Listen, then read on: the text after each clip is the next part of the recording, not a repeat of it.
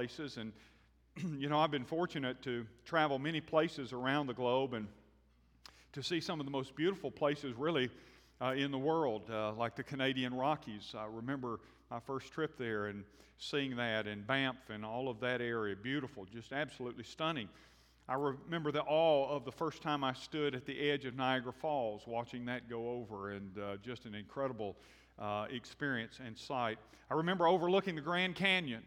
And uh, all of these are uh, places that have just this kind of stark, incredible beauty. It's a majestic, in some cases, kind of beauty. And sometimes you are in those places and you look and say, How could someone not believe that there was a designer, a creator that made these uh, things? Uh, those are majestic, beautiful kinds of places. But you know, there are other places I got to thinking about that are special, but not because of their beauty, uh, not because of the setting or the environment they're in, but because of the reason that they are special. I remember standing in the Colosseum in Rome, and I remember that moment and uh, the ruins there. It's not a beautiful sight, but to stand in that Colosseum uh, is incredibly moving, at least it was for me, because I remembered that just 2,000 years before, uh, untold numbers of Christians had been thrown to the lions there because they refused to uh, deny Jesus Christ. And it was moving for me as I stood there in that Roman Colosseum. It's special because of the heritage that it has. I remember on one occasion uh, uh, uh walking through uh, Arlington Cemetery and uh, seeing all the white crosses that you've seen before, and maybe you've been there, and, and the many other uh, um, memorial stones there, but the, the, seeing those crosses just does something.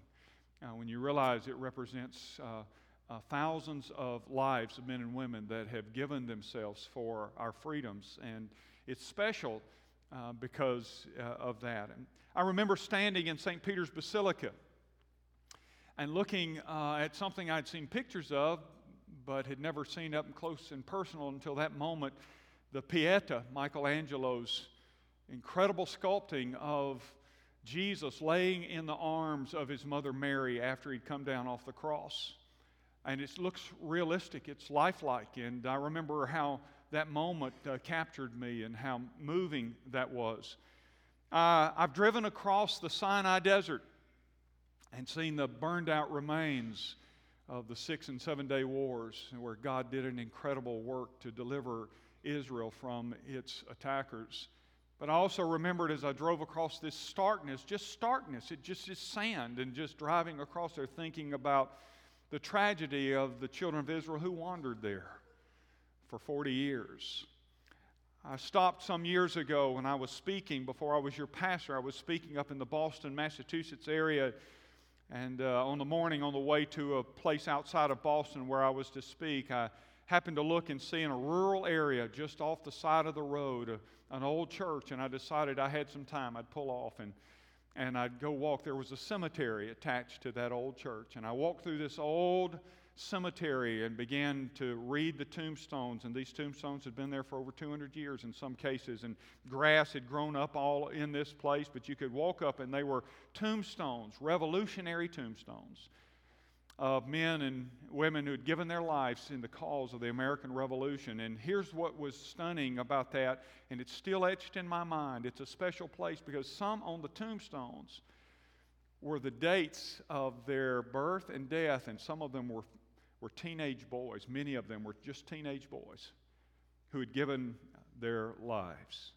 I remember uh, traveling to Pearl Harbor and going out on that boat to the memorial, the USS Arizona Memorial. Maybe you've been there and walking in there and looking down and seeing the USS Arizona that is uh, on the bottom, still entombing the lives of uh, uh those who've served our nation I remember that. It's etched in my mind. And then, of course, there's the Holy Land. Several occasions having taken trips there and taken groups there. Uh, so many memories and so many things that make it a special place. The, the Sea of Galilee, sitting in a boat there, uh, much like the boats that the disciples fished out of, and sitting out on that sea and thinking about what had transpired there that had so changed my life. I remember walking the the Via Dolorosa, the way of suffering, and the seven stations of the cross and the path that Jesus walked on his way to Golgotha. I remember sitting inside the garden tomb, and I remember standing on top of the Mount of Olives and looking out uh, for the first time over the, the ancient city. I remember the Temple Mount. I remember going to the Jordan River on several occasions and baptizing people there, thinking that somehow, some way, maybe it was similar to those days when John the Baptist came. I remember Bethlehem and the shepherd's cave and the shepherd's field and the place where they honor the birth of Christ. I remember standing in the synagogue and leading a devotion, the same synagogue we know that Jesus himself, his feet stood in that place. I remember that. It's a special place to me. It's ruins, it's all ruins, but the foundation remains there. I remember that and thinking some 2,000 years before Jesus, my Savior, had stood there and spoken. I remember going to what remains and what they found of Jericho. You know Jericho, where the uh, Israelites marched around for seven days and blew the trumpets and the walls came falling down. There's not much there, there's just some uh, remains that they've dug up. But I remember that, those special places, and they're not special just because you say, wow, that's beautiful. There's no real beauty to it, but they're special because of their significance. Special places do you have some? You have some special places in your life? God uses special places. And all of us need some special places in our life. And I want to talk with you about that today. I want to share with you three kinds of places that I believe we all need. Now, our series is God is up to something big. And because He is, He uses places in our life. And those places, if we recognize what God is doing, become special places to us because they deepen our lives or they correct our course, and they are places where He makes Himself known to us. So I want to talk with you about that this morning, and I want to show you three kinds of special places. If you're physically able to do so, stand with me this morning as we read from our text, 1 Samuel chapter 7, beginning in verse 5. The scripture says, Then Samuel said, Gather all of Israel at Mizpah, and I will pray to the Lord for you. And so they gathered at Mizpah and drew water and poured, poured it out before the Lord and fasted on that day and said there, We have sinned against the Lord. And Samuel judged the people of Israel at Mizpah. Now, when the Philistines heard that the people of Israel had gathered at Mizpah, the lords of the Philistines went up against Israel, and when the people of Israel heard of it, they were afraid of the Philistines. And the people of Israel said to Samuel, Do not cease to cry out to the Lord our God for us, that he may save us from the hand of the Philistines. And so Samuel took a nursing lamb and offered it as a whole burnt offering to the Lord. And Samuel cried out to the Lord for Israel, and the Lord answered him. And Samuel was offering up the burnt offering, the Philistines drew near to attack uh, Israel. But the Lord thundered with a mighty sound that day against the Philistines and threw them into confusion, and they were defeated before Israel. And the men of Israel went out from Mizpah and pursued the Philistines and struck them as far as below Bethkar. Then Samuel took a stone and he set it between Mizpah and Shen and called its name Ebenezer, for he said, Till now the Lord has helped us. And so the Philistines were subdued and did not again enter the territory of Israel. And the hand of the Lord was against the Philistines all the days of Samuel. The cities that the Philistines had taken from Israel were, were restored to Israel, from Ekron to Gath, and Israel delivered their territory from the hand of the Philistines. There was peace also between Israel and the Amorites. Father, thank you for the truth of your word. Thank you for the stories contained in your word. Lord, may we learn now the truths that you have for us today. Speak to us, Father. Transform us, convict us, and change us for our good and for your glory. We're listening to your word. In Jesus' name, amen. Now, Last week we preached in the, the verses that led up to the verses that we just read. It's all part of the same story. The setting is the same. And if you remember, we talked about last week how God's people after 20 years or more of spiritual treason and gross idolatry, had suddenly come to their senses. They had renewed uh, their interest spiritually in God, and they responded to the message that Samuel had brought a message of repentance. And it caused them to get rid of their idols, and it caused them to receive the instruction of the Word of God that Samuel gave to them. And so, after taking these kind of initial steps to get rid of all of their foreign gods, Samuel gives them an- another instruction he tells them to go and gather at Mizpah. Now, Mizpah just simply means va- village, and, and it was located in the Gibeon Valley.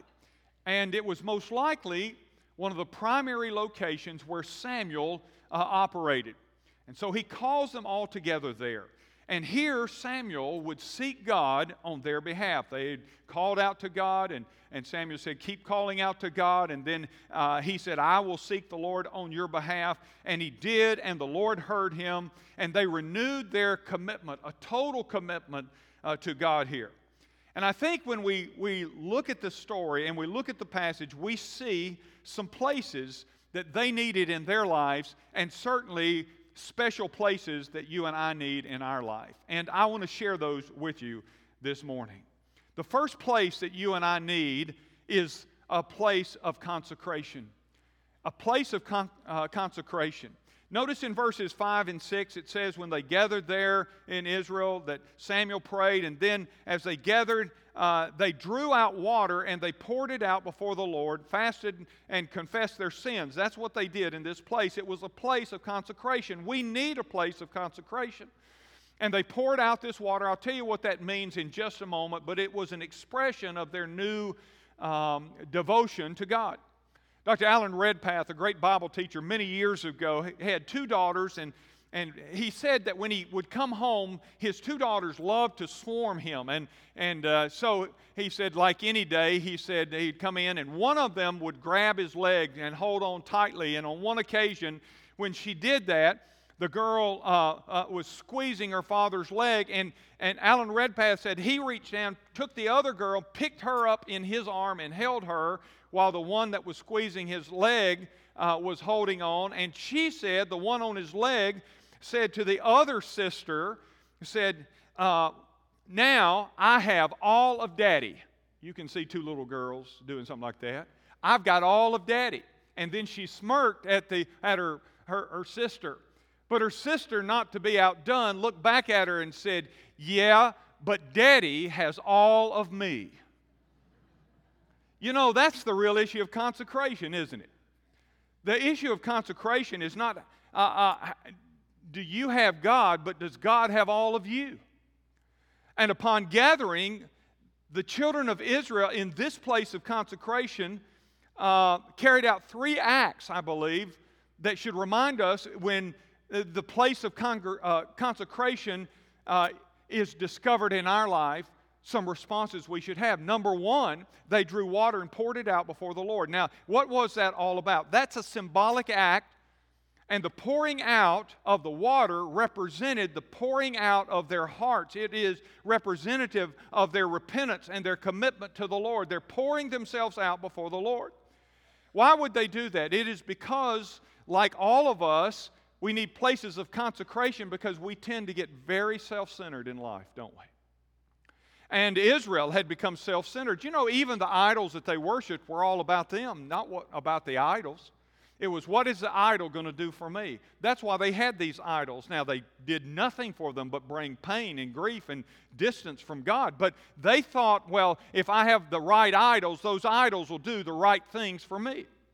And so they had become a very self centered kind of, of people. And as a result of that, they had uh, uh, drifted uh, uh, disastrously away from God.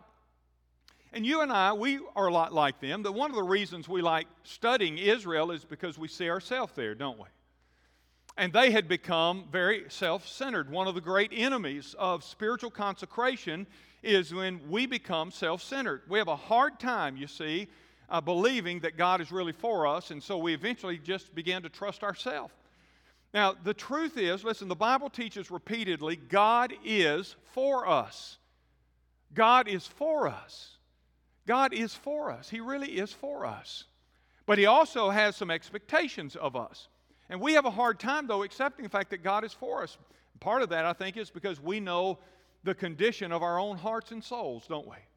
So we have a hard time sometimes believing God is really for us, but He is for us. And, and because we, we struggle to believe that He is, we struggle to sell out to Him and to really trust Him. But listen to these great words from the psalmist in Psalm 62 8, who said, Trust in Him at all time. Oh, people, pour out your heart before Him because God is a refuge for us. The thing that keeps you and the thing that keeps me from the fullness of God uh, so often is that we struggle to empty ourselves and be filled with the Spirit of God. And this, uh, the expression of pouring out the water was an expression of them emptying themselves, saying, No more us, all you. And they were pouring out all of themselves before the altar of, God. Consecration happens, you see, when we empty ourselves of ourselves. Do you get that? Consecration happens when we empty ourselves of ourselves. But there's something else that they did. It says they fasted and they confessed their sins. Did you notice that? Uh, what did they do? They asked God to renew and restore their relationship with Him. And you know, God stands ready to repair our relationship.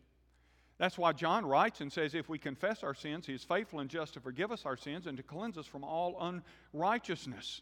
They had become desperate because of their, their Philistine enemy. The Philistines had been harassing them and beating on them and taking advantage of them for decades. And finally, they had come to the place where they couldn't take it anymore, and their idols weren't helping. They weren't getting victory through their idols, and they recognize their need for the presence of God. They recognize their need for the providence of God and the protection of God. They had become utterly desperate in uh, the, the position they were in. And you see, I believe one of the great motivators to a consecrated life is desperation. Uh, and maybe you're watching this or you're listening by radio or in this live audience, and maybe you say, There's not the consecration in my life that there used to be, the dedication to, to God that there used to be. Is it possible that you're no longer desperate for God? And you see, they got desperate and then they got consecrated. And sometimes I think it is the right thing to pray, God, make me desperate for you. God, make me desperate so I can experience you and I can again walk in your presence with your provision and protection. One of the great motivators, I really believe, is desperation. That is, we come to that place where we realize that apart from God, there is no peace. We're talking about peace this morning, and apart from God, there is no peace. There is no victory. Dependence, you see, on Him and consecration are connected. And so God will sometimes, uh, God will sometimes use things that, uh, that we might call uh, ungodly. The Philistines, nobody called them godly. But he used them, didn't he, to break the back and the will of his people so he could again renew them and restore them and provide and protect for them. God will use circumstances in our life. God will use enemies in our life. God will use battles in our life to create a kind of desperation that will lead us to consecration. And so he had used the Philistines to break them, to bring them to the point where they confessed their sins. They emptied themselves of themselves. They confessed their sins before him and they repented. And then Samuel went before God on their behalf. God will use these things and to bring us to a place of desperation so that he can bring us to the point of consecration. And then there's the third thing they did. They began looking to Samuel for spiritual direction.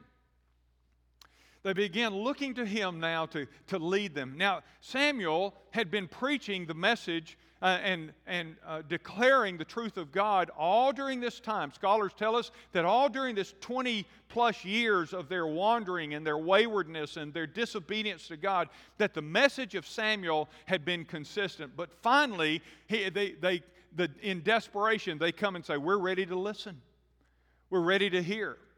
And so they began to look to Samuel to give them direction.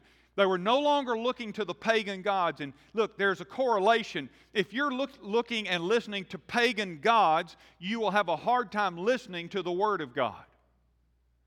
And so, for 20 years, they had been looking to their idols and they'd been listening to the, the, the paganism of their idol, uh, idolatry. And, and even though Samuel was preaching and declaring a word, they weren't hearing that word until finally the desperation set in when God used the Philistines to break them. Consecration, you see, is about the source of your information. You have to get to the place where you understand this isn't working. This isn't working. God, there must be something more.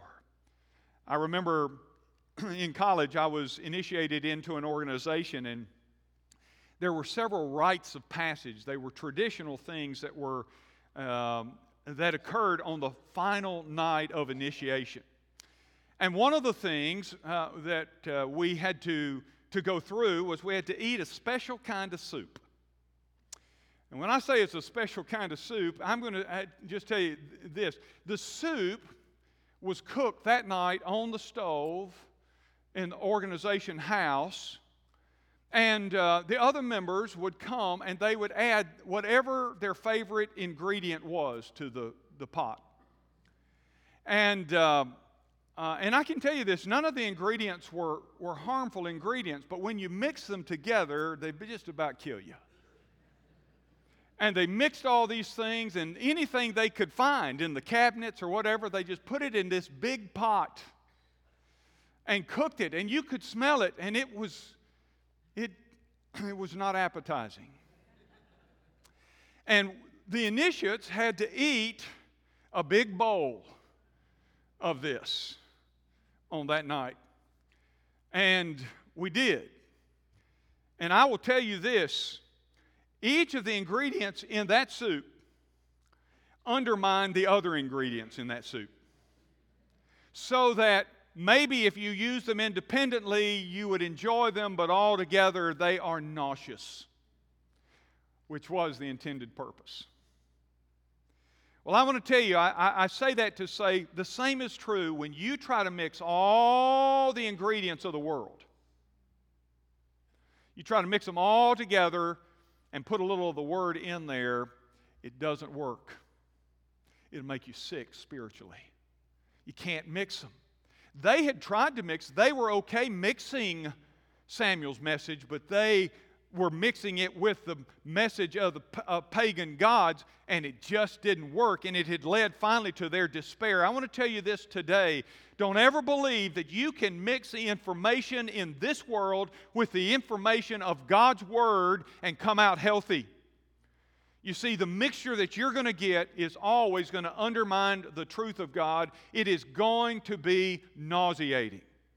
A life that is consecrated to God has one ultimate source of truth, and that is the Scripture, the message of God. Anything else is a road to ruin. And by the way, did you notice that uh, Samuel, when he told them to consecrate themselves, this place, he told them to gather together. Don't miss this. He called them together at Mizpah this would be the special place, but he called them together. He didn't tell them to stay in their homes and work it out on their own with God. Do you get that? He said, Get all the people together. The assembly, bring the assembly together. He said, get them together. Don't just say, well, uh, people say, well, I can take care of, I can take care of. Do you know God has ordained the gathering of his people in the Old Testament and in the New Testament? And I thank God that he has because it makes our place special, doesn't it? It's a special place because of the gathering. So Samuel calls them all together. And Jesus said this where two or more gathered, this is why God is always, where two or more are gathered, actually two or three plus is what it means in the, the Greek. I will, I will gather with them, God says. I want to ask you this morning do you have a place of consecration? Do you have a place of consecration? Is there a Mizpah in your life that helps you stay in tune with God? Why did they gather there? Because that's where Samuel was. Who was Samuel? Samuel was the man of God. Samuel had the, the message of God.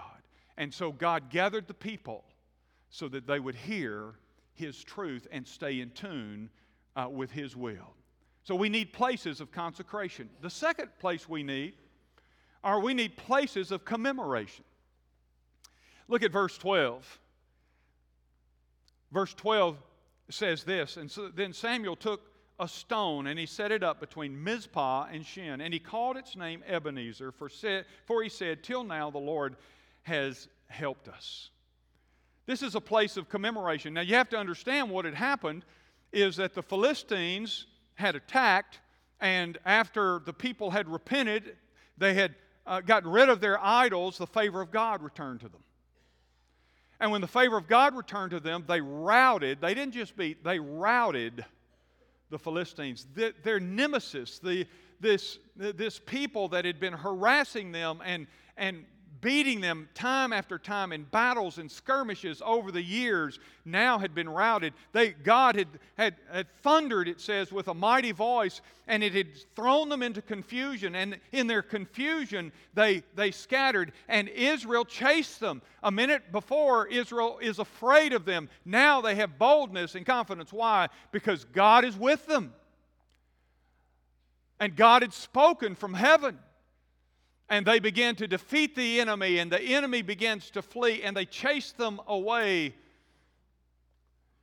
And Samuel, after the battle, took a stone and he set it up as a place of commemoration.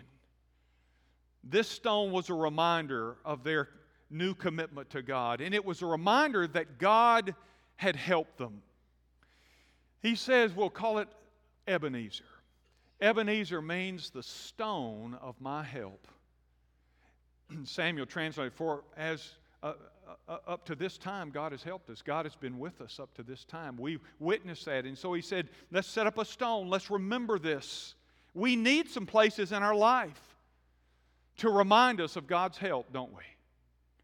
That commemorate what God has done in our life. We need marked places, we need them for our memory.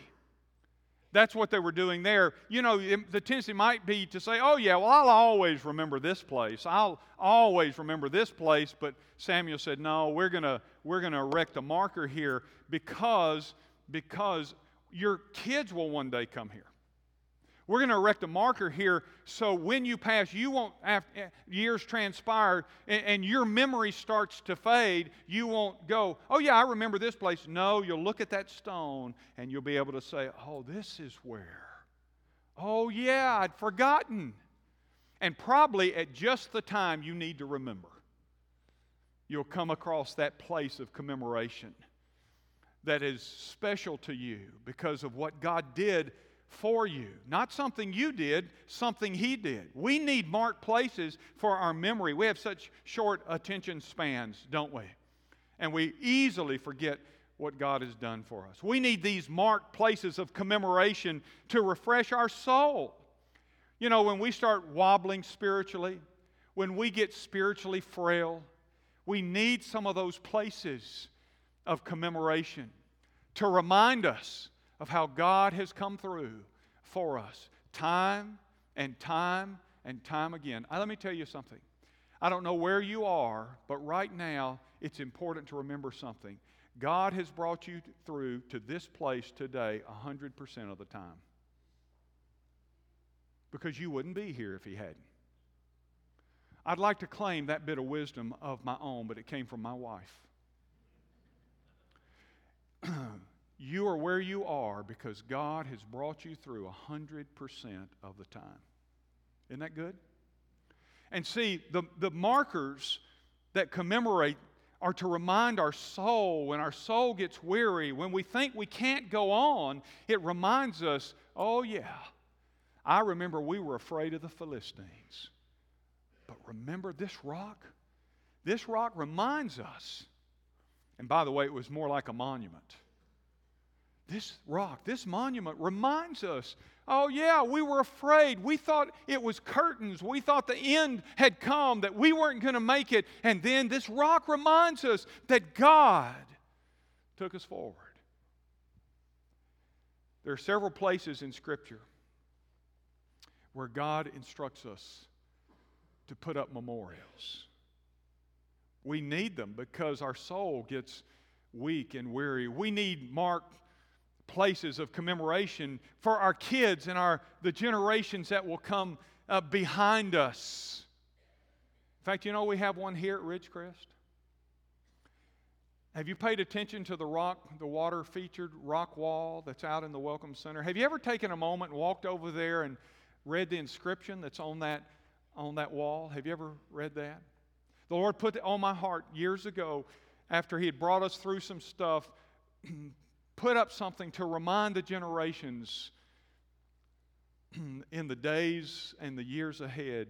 After we're gone remind them what do these stones mean? When somebody when somebody comes in this place and what do these stones mean? What what what do all these bricks and rocks and all of this stuff mean? Does it does it have any purpose? And i patterned it out of the statement of joshua and god said to joshua after they'd crossed the jordan he told them to take 12 stones you remember the story and to erect this monument and, so that the, the generations that come, would come afterwards would know what God had done, that God had done something mighty uh, in and at that place. The scripture says um, when he set up that memorial, that Joshua said to the people of Israel, When your children ask their fathers in times to come, What do these stones mean? Then you shall let your children know Israel passed over the Jordan on dry ground. For the Lord your God dried up the waters of the Jordan for you until you passed over, as the Lord your God did to the Red Sea, which he dried up for us until we passed over, so that all the peoples of the earth may know that the hand of the Lord is mighty, and that you may fear the Lord your God forever. What do these stones mean? We need places of commemoration to remind us of what God has done, all the incredible things that, that uh, God has done. By the way, we have, I don't know if you've ever, if you'll notice on that feature out there, there are some jars there with stones that people have dropped in, stones that people have, that represent families and generations of people uh, uh, from this church. And if you haven't dropped a stone in there, we actually have extra stones at the welcome desk, and if you hadn't, you ought to drop one in and say, I'm putting my stone in here. They're little pebbles, they're small stones, and you, they'll just go up and say, Could I have a stone? Make sure you put it in the jar and don't throw it at the preacher or somebody, okay? But that means I'm a part of what God has done, and, and, uh, and so many through the years have, have been a part of what God has done. We need commemorative places. That place for you may be the place that God saved you. It may be the place where God delivered you from something. It's a place of commemoration. It may be a place where God used you in somebody's life, but we need places of commemoration and ways to remember those places. You know, whatever you do, don't forget that, you're, uh, that in your life there are places that God has specifically done His work to show you who He is. Never forget those kinds of places. Those places are not idols, they're not idols to be worshiped, they are places to remind you. Now, listen to this. There are several places in the scripture where there are these commemorative places where God instructed his people so that they would be reminded, reminded, reminded. Somewhere, have you ever thought about this? Somewhere out there. If you go back over here, if you went to the Jordan River Valley, and I've been there many times, if you, yeah, uh, wherever it may be where God told them to put these, those stones are still there somewhere. They may have fallen over or something with time, or, but those stones are still there. What? They're a reminder. Somewhere the stones remain as a testimony of what God did. They're not idols, again. They are instead reminders. They're sacred places to commemorate in your heart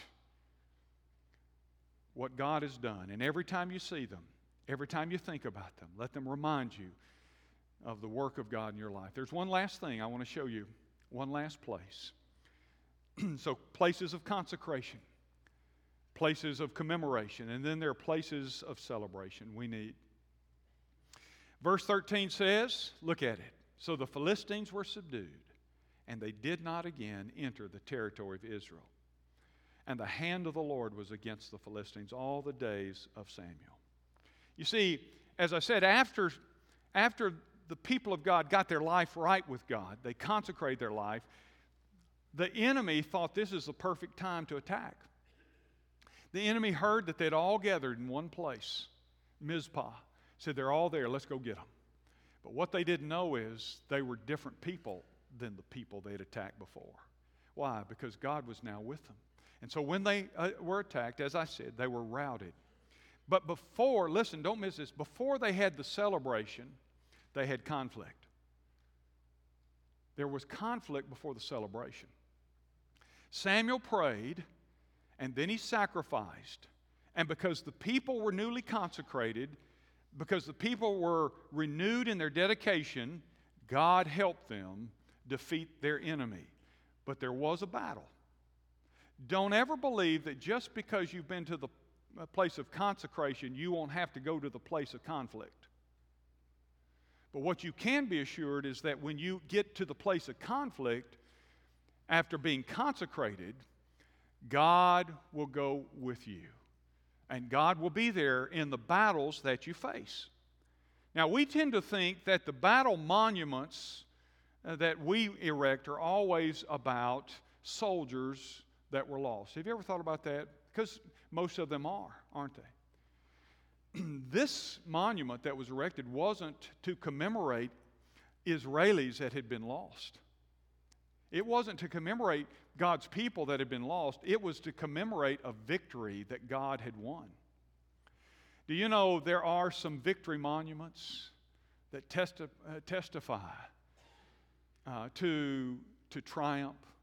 There are triumphal arches in some cities that testify to victory in battle. Um, but, but many monuments are monuments to victory. We often overlook those because we think of the ones that represent uh, uh, souls lost, and, and those are so important. But you know, you need some, some celebration monuments. You need some victory monuments, places that celebrate victory. And so the monument that was set up was not only a place of commemoration, it was a place of celebration because it was about victory.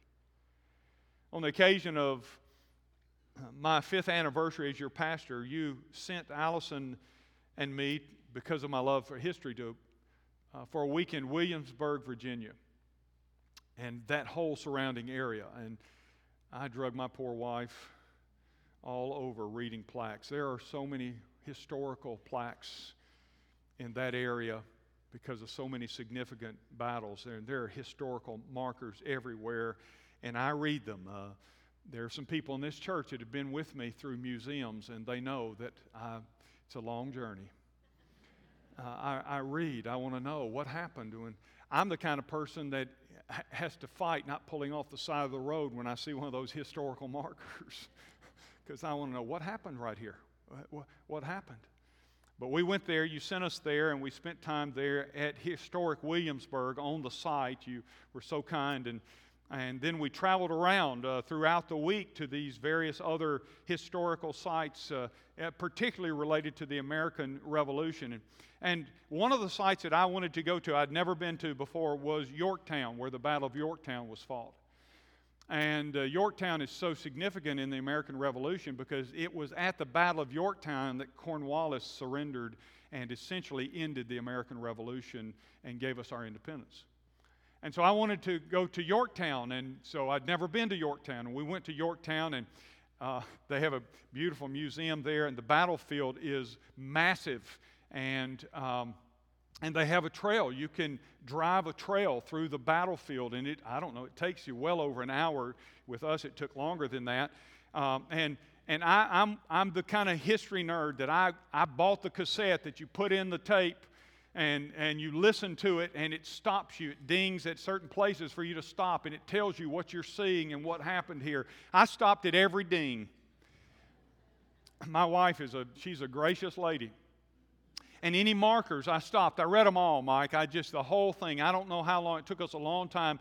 And then when you finally come back there, you can tour the city of Yorktown. It's not big, but you can tour it, and there are houses of some of the famous leaders lived. And uh, some wonderful stories. I won't go into all of that. Suffice to say, at one place there's a, there's a park in, in Yorktown, and in Yorktown there's this big monument, and so I wanted to see the monument, and I wanted to read the monument. We went up to the monument and it's this massive uh, uh, monument, I don't know, probably 50 feet high or so. And, and we walk up to it and we're walking around and reading some of the inscription on it and everything. And I was trying to find what, what, what is it called? What is it for? Do you know what the monument is? Uh, it's a victory monument. It, it is a victory monument. It is not a, a, a monument that commemorates all the revolutionary soldiers who died. It's a victory monument because there the great victory uh, of the revolution, some say the greatest, happened at Yorktown. And so it's a victory monument. And you know, inscribed on that monument, the name of the monument, you know what it is? Listen to this. The name of the monument is the Victory Monument. Fitting. And this is this is inscribed there. Listen. On Monday, October 29th, Congress officially recognized the great victory at Yorktown with this resolution that the United States in Congress assembled will cause to be erected at York in Virginia a marble column adorned with emblems of the alliance between the United States and His Most Christian Majesty. Isn't that interesting? And inscribed with a succinct narrative of the surrender of Earl Cornwallis to His Excellency General Washington, Commander in Chief of the combined forces of America and France. To His Excellency, the Count de Rochambeau, uh, commanding the auxiliary troops of His Most Christian Majesty in America, and His Excellence, uh, Count de Grasse, commanding in chief the naval army of France in the Chesapeake. That's what's inscribed on there. It is a monument to victory. Folks, we don't just need places of consecration, places of commemoration, we need places of celebration. The victory has been won. Listen, let me tell you one of the big ones. One of the big ones is the tomb, the empty tomb. It's a victory monument. It's the place where we say victory has been secured for us. We can celebrate the tomorrows because of the victories of yesterday. We need places of consecration. We need places of commemoration, but we need these places of celebration and victory. The stones in this passage that we read were set up between Mizpah and Shen. We don't know exactly where this was, but here's what we do know. They, this monument was set up in a region that had previously been controlled and occupied by the Philistines but not anymore. The victory had been won.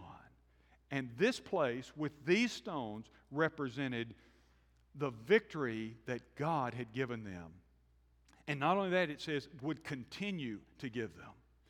Friend, listen, never forget the places of God's victory in your life. Return to them. Celebrate what God did in your life at those places. Remember them and always let them remind you that He can bring victory into your life again and again and again.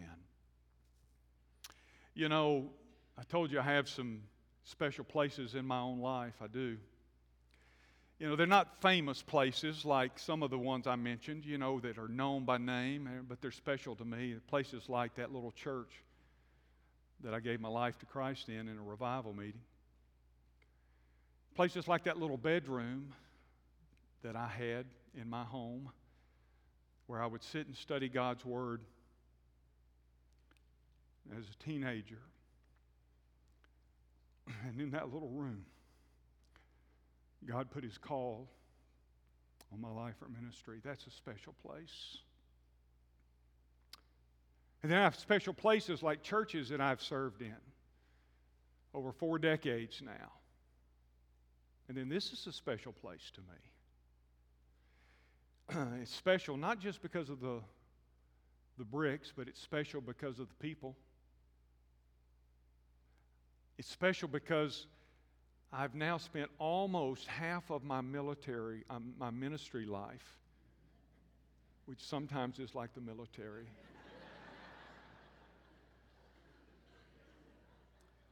but I've spent almost half of my ministry in this place as your pastor.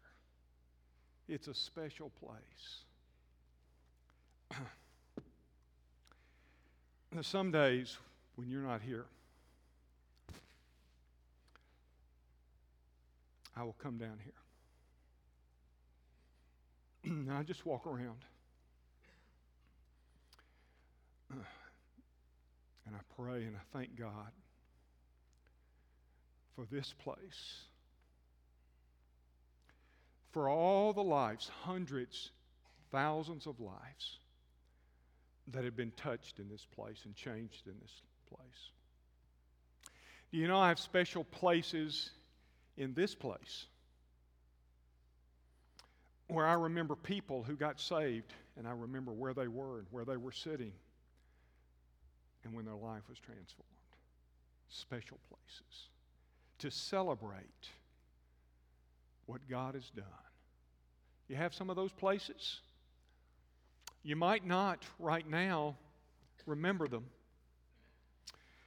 but God has one for you. If you've never trusted Him, today can become a special time and a special place. it can be your return to Christ. You've wandered. And you need to do what Israel did come and say, God, I confess. I want to return. I want to enjoy the joy of my salvation again. It can be a special place of victory, this place. Victory because God renews you in your walk with Him. It can be a special place of deliverance. There's something you need to deal with. It can be a special place of faith renewal. We all need special places, don't we? God has special places, and those places are predicated on our response. Would you bow your head and close your eyes? No one looking about in this place this morning. Have you forgotten the special places of God in your life? Where God moved, where God worked, where God delivered you, maybe God healed you, maybe, maybe God saved you, some special place? Have you forgotten the special places? Have you forgotten to give Him the praise and glory, to set up in your heart a victory monument, a celebration? Today, I want to urge you to return to Him just like they did. Make today a special place. Father, would you move now in our hearts? We thank you for what you've done in our lives and what you will do. Father, consecrate us anew. Lord, help us to remember all that you have done. And Lord, help us to celebrate with all our hearts. We pray in Jesus' name. Amen. Would you stand with me for our invitation this morning? You know, I'll be here and our staff will be on the sides. And I want to invite you this morning to, well, make this special in your life in some way. If you don't know Christ, I want to invite you to come and receive Christ uh, this morning, to invite Him into your life. If you, if you know Christ and, and you say, but I've never been baptized, well, come and say, I, I, I want to do that. We'll schedule a time for you. Maybe in this place today, you need to come and spend some time with the Lord around the altar, just seeking Him, just having that, make it a special place. The altar is a special place. Maybe this morning you need a church family or home to belong to. I want to invite you to come. This is a special place. It's not a perfect place, but it's a special place because it's healthy for God. And I invite you, if you need a place to gather a Mizpah, come and connect with us here. You're watching by television or live stream, there will be information on the screen about how you can do the very same thing that I've just talked about. In here, you've got little tear off parts of your worship folder, and you can make your decisions that way. But I want to invite you to come publicly. Would you do that? As Brother Aaron the choir lead us right now, you come on. Come on.